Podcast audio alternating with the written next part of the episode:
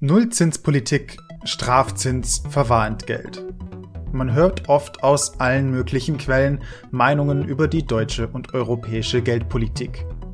Was diese Begriffe wirklich bedeuten und was genau kritisiert wird, ist für mich und viele andere oft nicht wirklich verständlich. Sparerinnen werden bestraft, heißt es dann zum Beispiel. Doch für immer mehr Menschen wird diese vorher unverständliche Diskussion konkret weil ihre Banken jetzt diese Verwahrentgelte einverlangen wollen. Deswegen habe ich mir für diese Folge zum Ziel gesetzt, zu verstehen, was Verwahrentgelte sind, wen sie betreffen und wie man darauf reagieren sollte. Mein Name ist Dorian Nötzer, willkommen bei Genau genommen.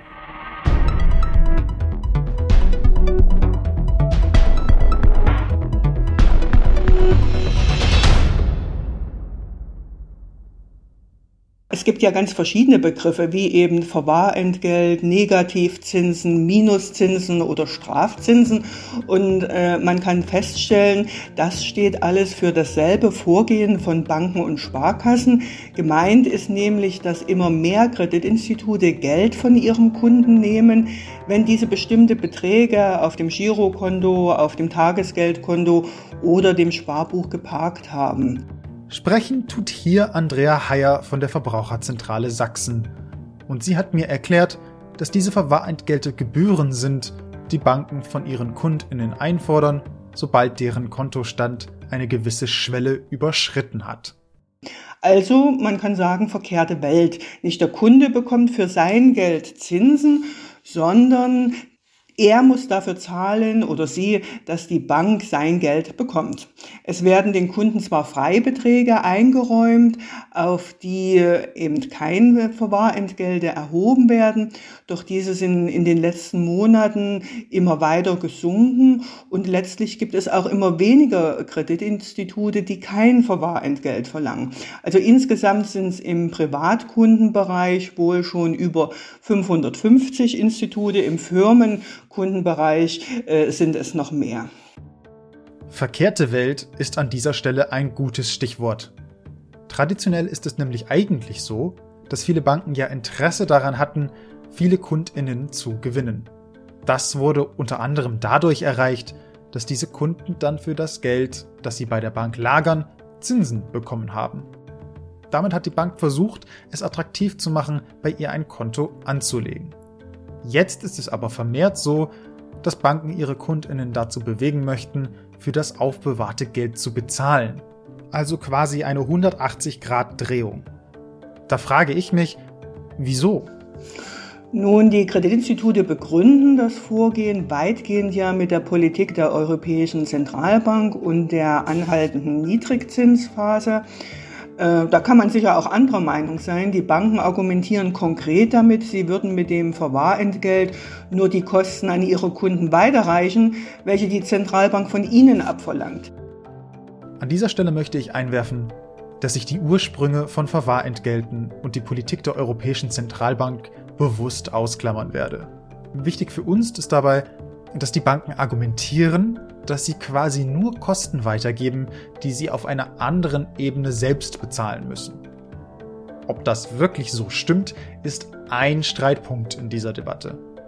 Für uns ist aber festzustellen, dass seit November 2014 erste Banken äh, für Beträge ab einer gewissen Höhe Negativzinsen verlangt haben. Das war häufig zuerst in Bezug auf Gewerbekunden oder institutionelle Kunden, aber nach und nach fanden sich dann auch im Privatkundenbereich diese Entgelte ein. Hier war es so, dass man zunächst auch sehr hohe Freibeträge, also etwa im sechs- oder siebenstelligen Bereich einräumte und eben nur sehr wenige betroffen waren, weshalb das Thema da noch nicht so öffentlich in der Diskussion war. Aber spätestens seit 2017 trifft es immer mehr Durchschnittskunden und heute auch schon Kleinsparer und leider auch Spendenorganisationen. Während also zunächst nur große Firmenkunden mit sehr hohen Kontoständen von diesen Verwahrentgelten betroffen waren, hat sich der Trend in den letzten Jahren verändert. Pauschalisieren kann man leider nicht, welche Art von Bank dieses Entgelt verlangt und ab welchem Kontostand. Die Spanne ist da sehr breit. Nichtsdestotrotz sprechen wir aber nicht von Beträgen in den Millionen oder Hunderttausenden, sondern manchmal von so in Anführungszeichen gering wie 5000 Euro. Und diese Tendenz lassen viele nicht auf sich sitzen. Einige VerbraucherschützerInnen zum Beispiel sind nämlich der Meinung, dass diese Art der Erhebung von Verwahrentgelten nicht rechtens ist und reichen deswegen Klage ein. Ja, darüber wird momentan heftig gestritten, ob Verwahrentgelte rechtens sind oder nicht. Eine Musterfeststellungsklage ist diesbezüglich noch nicht anhängig, aber mehrere andere Verfahren. So beispielsweise auch äh, von uns als Verbraucherzentrale Sachsen, äh, aber eben auch vom Verbraucherzentrale Bundesverband. Und man muss feststellen, dass die Rechtsprechung noch nicht einheitlich ist, aber die letzten Entscheidungen, insbesondere vom Landgericht Berlin aus dem Jahr 2021 und auch vom Landgericht Düsseldorf, ebenfalls von Ende 21, lassen doch hoffen, dass wir mit unserer Rechtsposition, dass Verwahrentgelte unzulässig sind, durchdringen werden. Aber es scheint noch ein weiter Weg zu sein, weil, wie gesagt, wir haben auch anderslautende Gerichtsentscheidungen, beispielsweise vom Landgericht Leipzig. Und so äh, wird man davon ausgehen können, dass es wohl auch hier letztlich bis zu einer Entscheidung des Bundesgerichtshofs kommen wird. Aber woher kommt diese Auffassung überhaupt? Sind Banken nicht prinzipiell dazu berechtigt, jegliche Absprachen mit ihren Kundinnen zu treffen? Also zunächst erstmal positiv gesprochen, auch Banken und Sparkassen sind natürlich berechtigt, für ihre Leistungen angemessene Entgelte, also Preise zu fordern und zu erheben. Wer ein Girokonto führt, zahlt dafür im Regelfall Kontoführungsgebühren und nun meinen die Kreditinstitute, die betroffenen Kreditinstitute zusätzlich ein gesondertes Entgelt für die Verwahrung der Kundengelder fordern zu können. Bei der Verwahrung handelt es sich aber gar nicht um eine zusätzlich angebotene Sonderleistung, wie wir meinen und wie auch zuletzt Richter gemeint haben. Die Verwahrfunktion ist ja dem Girovertrag immanent. Wir sind also der Meinung, äh, dass hier bereits mit dem Kontoführungsentgelt äh, der Aufwand abgegolten ist. Und es stellt sich demzufolge auch die Frage der Doppelbepreisung. Darüber hinaus könnte man natürlich auch die Frage stellen, was verwahren denn die Kreditinstitute? Es ist ja hier nicht so wie beispielsweise bei einem Schließfach, wo Kunden gegebenenfalls auch Noten oder äh, Münzen aufbewahren, sondern es geht ja hier äh, um Buchgeld. Und da kann man natürlich äh, diese Frage nach der Verwahrung tatsächlich auch einmal aufwerfen. Die Frage bezieht sich also darauf, ob es tatsächlich einen angemessenen Grund gibt, diese Verwahrentgelte zu fordern. Diese sind ja Kosten, die zusätzlich zu Kontoführungsgebühren oder ähnliches verlangt werden. Fraglich ist aber, ob für Zusatzkosten nicht auch eine Zusatzleistung notwendig ist. Der rechtliche Streit ist wie immer kompliziert und wird mit aller Wahrscheinlichkeit auch noch eine Weile andauern. Bis es soweit ist, müssen wir als VerbraucherInnen uns aber entscheiden, wie wir mit Verwahrentgelten umgehen wollen. Denn immer mehr Banken versuchen, diese zu erheben. Ja, regelmäßig äh, erfahren wir in unserer Verbraucherberatung, dass es so ist, dass die Kreditinstitute, die Banken und Sparkassen also auf ihre Kunden zugehen und ihnen beispielsweise eine Rahmenvereinbarung für die Einführung eines Verwahrentgeltes zur Unterzeichnung vorlegen. Viele Kunden, gerade auch ältere, fühlen sich diesbezüglich äh, auch überrumpelt und schildern, dass sie wenig Zeit gehabt hätten, äh, dies zu prüfen und quasi auch zur Unterschrift ähm, gedrungen äh, wurden. Hier kann man nur empfehlen, wirklich sagen, äh, dass man sich das in aller Ruhe erst auch einmal äh, durchlesen und prüfen und dann entscheiden möchte. Wir erfahren aber auch in der letzten Zeit, dass im Zusammenhang mit der Einführung der neuen allgemeinen Geschäftsbedingungen Verwahrentgelte quasi mit einer Fußnote auch eingeführt werden sollen. Hier ist die Gefahr, dass äh, Verbraucher das letztendlich gar nicht wahrnehmen, denn wer weiß, wer in den letzten Wochen diese neuen Geschäftsbedingungen bekommen hat, dass diese sehr umfangreich sind und wenn dann beispielsweise auf Seite 80 etwas im Kleingedruckten zu Verwahrentgelten steht, dann äh, ist die Gefahr, dass Verbraucher das gar nicht wahrnehmen. Gleichzeitig ist es so, dass in beiden Fällen wir als Kundinnen aktiv zustimmen müssen, damit die Verwahrentgelte wirksam erhoben werden können. Wir können nicht dazu gezwungen werden. Im Umkehrschluss heißt das auch, dass wir diesen Entgelten widersprechen können. Man kann also sagen, nein, ich möchte diese äh, Rahmenvereinbarung nicht unterzeichnen, beziehungsweise nein, äh, ich akzeptiere diese neuen AGB nicht. Das heißt, ich stimme ihnen nicht aktiv zu. Ähm, ja, und dann muss man abwarten, wie das Kreditinstitut sich verhält.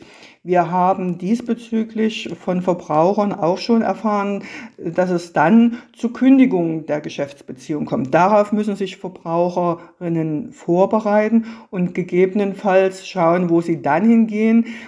Im schlimmsten Fall kann es also sein, dass unsere Bank uns dann kündigt und wir uns nach einer anderen umschauen müssen.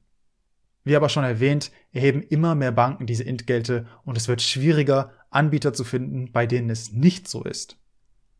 Oft kann man bei Online-Direktbanken diesbezüglich noch Glück haben, weil die keine Filialen haben und dementsprechend weniger Betriebskosten decken müssen. Ob diese auch das bessere Angebot für einen bieten, muss jeder selbst entscheiden.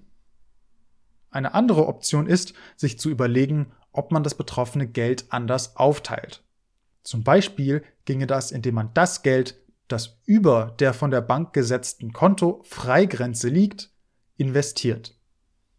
Alternativ könnte man das Geld aber auch auf verschiedene Konten und Banken verteilen. Damit entgeht man vielleicht Kosten, es ist aber auch unter Umständen mit viel Aufwand verbunden. Ja, Verbraucher wünschen von uns natürlich in der Beratung auch immer wieder Tipps und Ratschläge, wie sie dem Verwahrentgelt umgehen können.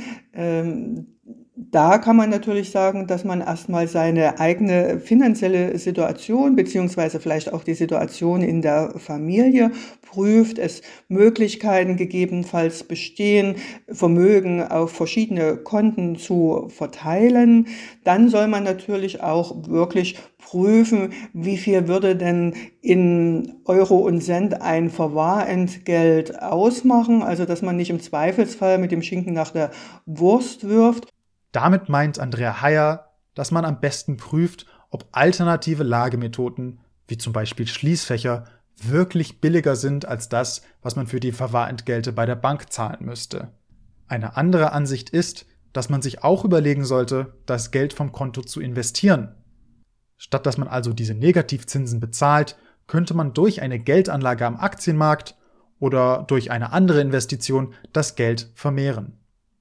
In jedem Falle ist das aber eine Entscheidung, die jeder individuell für sich selbst treffen muss.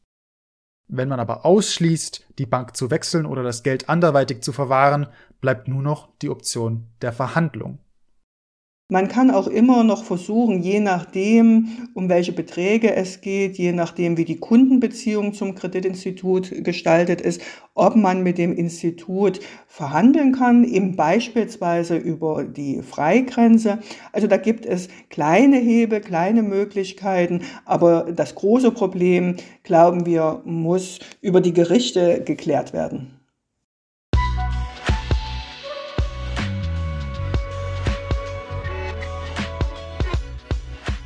Und das ist auch das Fazit, das ich aus dieser Folge ziehe. Immer mehr von uns wurden schon oder werden vielleicht bald mit der Entscheidung konfrontiert, ob wir Verwahrentgelte akzeptieren möchten. Ob wir das tun, ist letztendlich natürlich eine persönliche Entscheidung. Alternativen, das eigene Vermögen umzustrukturieren oder die Bank zu wechseln, gibt es immer.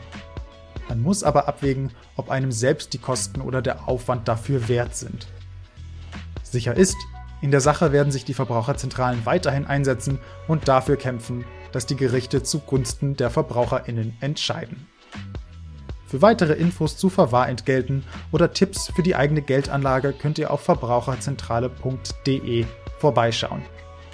Wenn euch der Podcast gefällt, empfiehlt ihn gerne weiter und abonniert ihn in eurem Lieblingsplayer. Kontaktieren kann man uns über podcast.vz-bln.de. Mein Name ist Dorian Lötzer und heute haben wir Verwahrentgelte genau genommen.